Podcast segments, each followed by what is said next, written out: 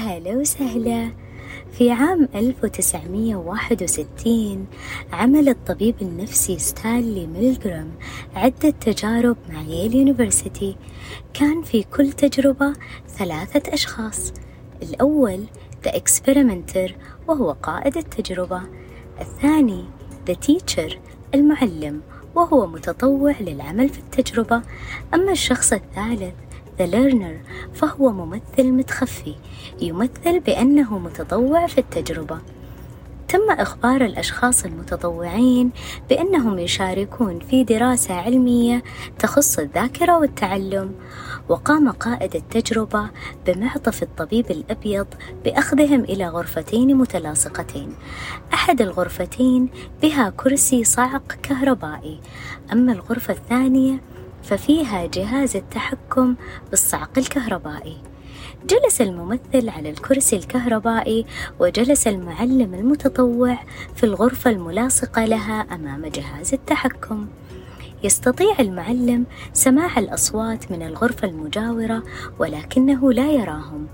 طلب قائد التجربة من المعلم بتعليم الشخص الجالس على الكرسي بعض الكلمات وفي حال أخطأ يقوم بصعقه بالكهرباء. تم إخبار المعلمين بأن يبدأوا ب 15 فولت ثم 30 فولت ثم 45 فولت وهكذا. حتى وصلوا إلى أعلى إمكانيات الجهاز وهي 450 فولت.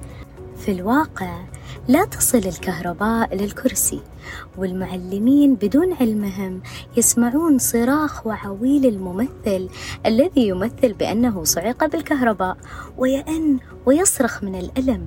بينما قائد التجربة يحث المتطوع قائلا استمر استمر بالصعق الكهربائي فالدراسة تعتمد على هذه المعلومات المهمة.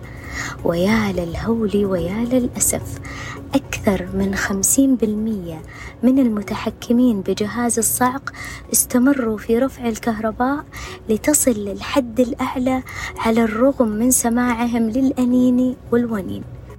في الحقيقة ما تدرس هذه التجربة هو مدى انصياعنا وطاعتنا العمياء لمن نعتقد بأنهم أعلم وأفهم منا حتى لو طلبوا منا طلبا غير منطقي أو به أذى للغير.